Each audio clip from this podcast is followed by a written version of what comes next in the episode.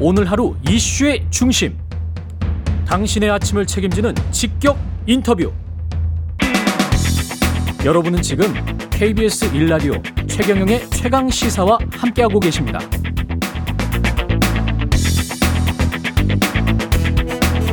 네, 최근 윤석열 대통령과 여당 지도부 만찬에서 문재인 전 대통령의 이른바 혼밥 사례가 또 언급된 것으로 전해졌습니다.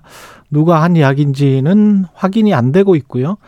윤석열 정부 1년 평가까지 좀 들어보겠습니다. 박수현 전 청와대 국민소통수석 전화로 연결돼 있습니다. 안녕하세요. 네, 안녕하십니까. 박수현입니다. 예. 그 문재인 정부가 친중 외교를 해서 뭐 얻은 게 뭐냐. 혼자 밥 먹게 하는 외교적 결례가 어딨냐. 뭐 이런 게 이제 언론 보도에 나왔습니다. 또 지도부 만찬 네. 자리에서 나왔대요. 네. 예, 예. 글쎄, 뭐 이게 뭐 대통령께서 하신 말씀이십니까? 누가 했는지는 모르겠습니다. 아, 그렇습니다. 예, 예. 어쨌든.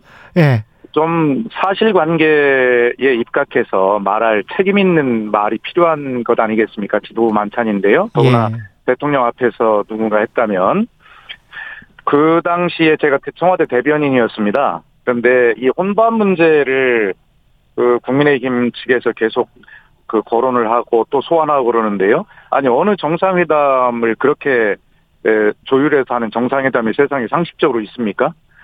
대통령께서 그 당시 언론에 보도돼서 혼밥을 하신 소위 혼밥을 하신 사례가 있었어요. 근데 그것은 어떤 거냐면 중국인들이 서민들이 일반적으로 가는 아주 그 일반 서민 식당에서 대통령께서 아침을 드셨는데요. 그것은 중국 측의 반대에도 불구하고 저희가 반드시 가보기를 원해서 저희가 원해서 이루어진 그런 일정입니다. 근데 그것을 중국 측에서 홀대를 당해서 혼밥을 먹었다 이렇게 좀 어거지를 쓰고 있는 것인데요. 그런 것들을 왜 자꾸 그렇게 하는지 모르겠어요. 좀 대통령은 대통령답고 또 여당은 여당답고 야당은 야당다운 예, 이러한 모습들이 정말 그 필요한 때라고 이렇게 저는 생각이 되고요. 그때 저희가 그 대통령께서 중국인 서민들이 가는 식당에 가고자 했던 것은 아 정말 꼭 그 유명한 식당에서 가보고도 싶었지만 그 다음에 중국은 그 사회주의 체제 국가 아니겠습니까? 최고 지도자가 그런 곳에서 밥을 먹는 걸 상상할 수가 없잖아요. 예. 그런데 대한민국의 대통령이 중국의 일반인들이 가서 먹는 서민 식당에 가서 밥을 먹는 그런 충격적이고 신선한 모습으로 중국인들이 가슴에 13억 중국인들 가슴에 다가가고자 하는 저희들이 기획 일정이었습니다. 중국 측은 음. 당연히 반대했죠. 그런 어떤 의전을 해본 적이 없거든요. 음. 그렇기 때문에 그럼에도 불구하고 저희가 정말 설득을 하고 해서 그런 의전 일정을 마련해서 그 것이 있은 뒤에 중국인들이 문재인 대통령을 대하는 충, 그 다음에 충칭 일정이었는데요. 정말 엄청난 그 막 환호와 이런 것들을 목격할 수 있었고 한마디로 중국인들이 가슴을 좀 설레게 하고 울렁이게 하는 그런 일정이었지 그것이 저희가 어떻게 홀대를 당해서 혼밥을 먹었다고 그렇게 하시는지 이해가 안 가고요.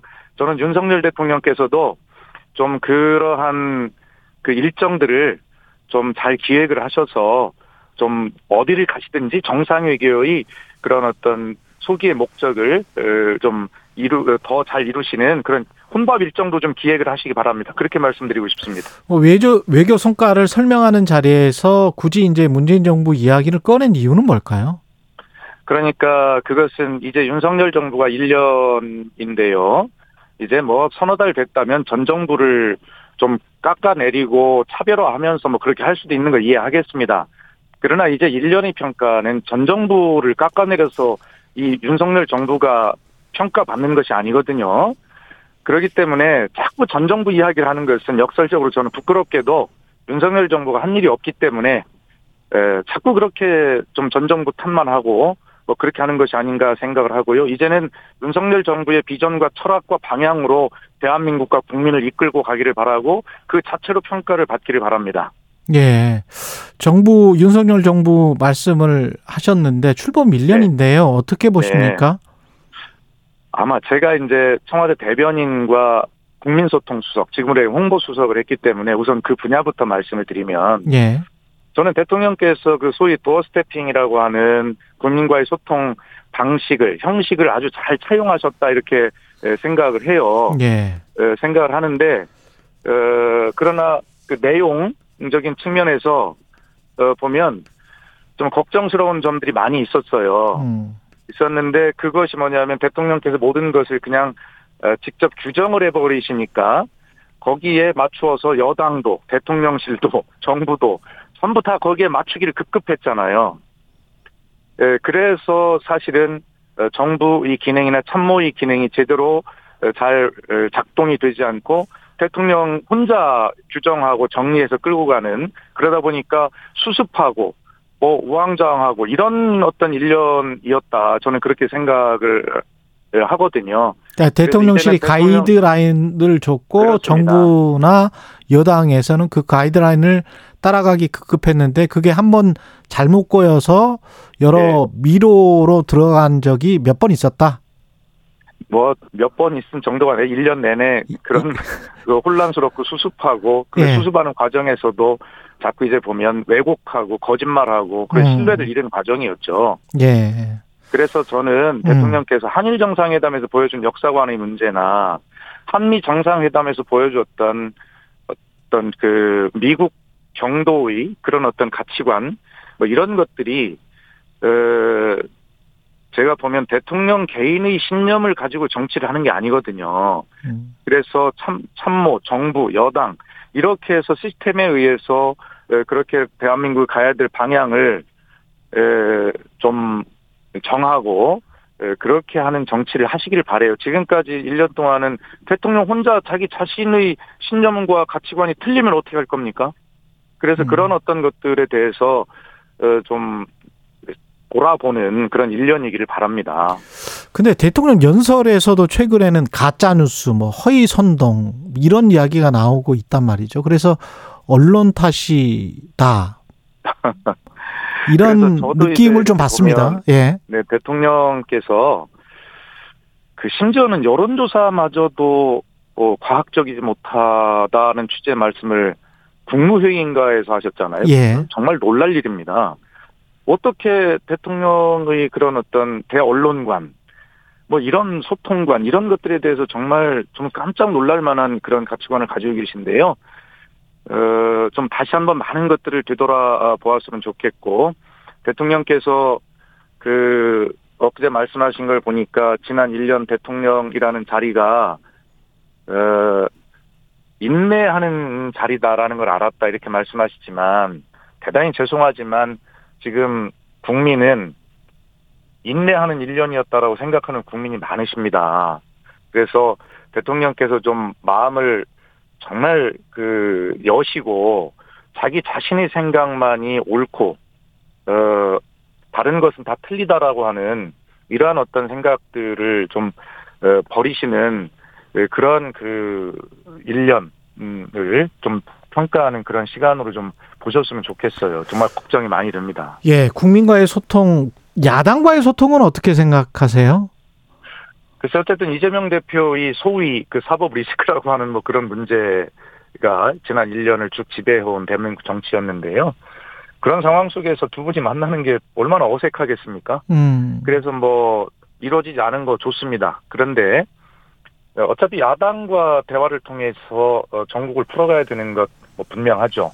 그래서 지금 박광훈 원내대표가 어, 지금 새로 선출이 됐기 때문에 어, 원내대표와의 회동이라도 어, 했으면 좋겠다라고 하는 것을 제가 계속 말씀을 드리고 있는데, 아, 네, 박광훈 원내대표는 그 예의상 이재명 대표가 당 대표가 먼저지 내가 할 수 없다라는 예의를 지켰지만 어제 이재명 대표가 원내대표를 먼저 만나는 것에 대해서 개념 잡는다라고 그랬죠. 크게 열어놓으셨잖아요. 예. 그렇기 때문에 이제 방미 성과를 설명하고 또 키시다 총리 다녀가면 그런 성과도 설명하는 또 명분이 생기지 않습니까? 그렇기 예. 때문에 이 기회에 에, 여야 원내대표를 좀 불러서 음. 함께 대화를 하는 그 야당과의 대화의 출발점을 좀 삼기를 바랍니다. 그리고 나서 뭐 당대표와의 대화도 그 뒤에 분위기가 있으면 하게 되는 것 아니겠습니까? 예. 그 이재명 대표는 문재인 전 대통령을 만나러 평산 책방에 가는 일정이 지금 있나요? 아직까지 제가 들은 건 없습니다. 예. 아, 그래요. 네네. 아마 5월 10일이 대통령 퇴임 1주년이기 때문에 예. 에, 그렇게 그런 것들을 겸사겸사해서 가는 분들이 계실 텐데 음. 뭐 대표가 뭐 거기까지 간다는 말은 듣지 못했습니다. 그렇군요. 그리고 지금 저 국민의힘 상황은 어떻게 보세요? 태영호 최고위원의 녹취록은 대통령 당무 개입 논란이 좀 있는데 그때 네. 문재인 정부 때를 상기해 보면 청와대 상기해 보면 이게 지금 있을 수가 있는 일인가요? 어떻게 보십니까? 그건 문재인 정부를 떠나서요. 예. 그건 있을 수가 없는 일입니다. 어. 돌아보면 박근혜 전 대통령이 에, 그 당시 새누리당의 공천에 개입했다는 이유로 2018년인가요?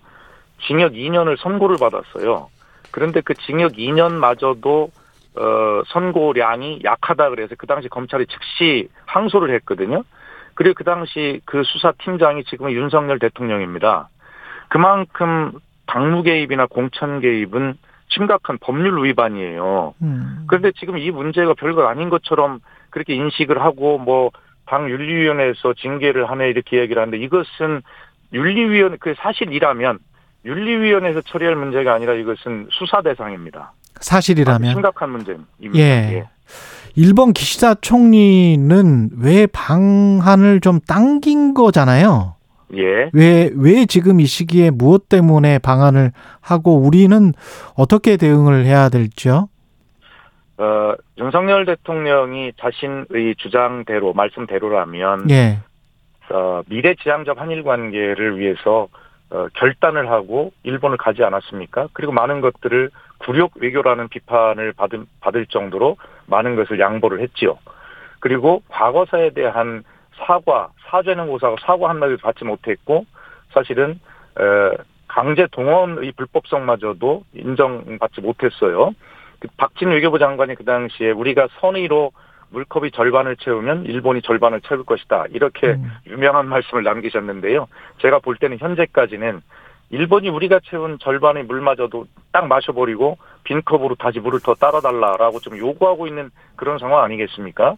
그런 상황에서 기시다 총리가 이제 에, 방안을 하게 되는데 그것은 저는 일본의 내부의 정치적 이유로 앞당겨졌다고 생각을 합니다. 기시다 총리가 여론 음, 지지율이 좀 올라가고 있고 이런 와중에 뭐 예를 들어서 어, 물 들어올 때 노져라 말하는 말도 물줄 때. 일본 측에서는 이때 딱 그런 어떤 밀고 가고 싶은 생각이 있을 겁니다. 예. 그러나 여기까지. 입장에서 보면 예. 어, 정말 과거사에 대한 사죄 내지는 사과라고 그게 하는 있어야 된다. 그런 예. 기본적인 것이 박수현 전 청와대. 국민소통 수석이었습니다. 고맙습니다. 감사합니다.